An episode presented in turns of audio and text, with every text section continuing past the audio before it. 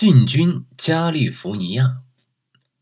一八三八年，苏特尔带着两名军官、五名传教士、三名妇女，坐着牛车向茫茫无际的远方驶去。他们穿过一片又一片的大草原，最后又翻过崇山峻岭，向着太平洋的方向进发。他们在路上走了三个月，十月底到达温哥华。可是，两名军官在到达以前就离开了苏特尔，五名传教士也没有继续往前走，三名妇女在半途中因饥饿而死去。现在只剩下苏特尔一个人了。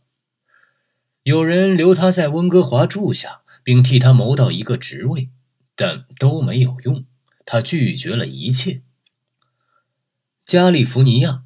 这个有着魔力般的名字始终诱惑着他。他驾着一条破旧的帆船渡过太平洋，先到达夏威夷群岛，然后沿着阿拉斯加的海岸，历尽千难万险，最终在一个名叫圣弗兰西斯科的荒凉地方登陆。当时的圣弗兰西斯科可不是像今天这样一座在大地震后以突飞猛进的速度发展起来的、拥有数百万人口的大都市。当时的圣弗兰西斯科仅仅是一个贫穷的渔村，尚未成为墨西哥的那个偏僻省份加利福尼亚的主要城市。就连它的名字也还是跟着弗兰西斯教派的传教站叫起来的呢。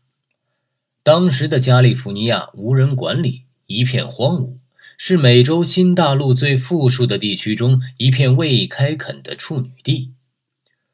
西班牙的混乱局面由于缺乏任何权威而加剧，暴乱四起，处力人力匮乏，没有励精图治的力量。苏特尔租了一匹马。驱着他走进肥沃的萨克拉门托山谷，只用了一天时间，他就全明白了。在这片土地上，不仅可以建立一座农庄、一个大农场，简直可以建立一个王国。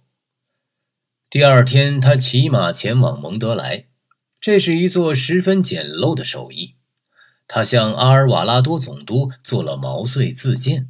讲了自己要开垦这里一片土地的意图，他要从夏威夷群岛带来卡纳卡人，并让这些勤劳的有色人自己定期从那里迁到此地，而他则愿意承担起为他们建立移民区的责任，要建立一个名为新黑尔维西阿的小国家。为什么要叫新黑尔维西阿呢？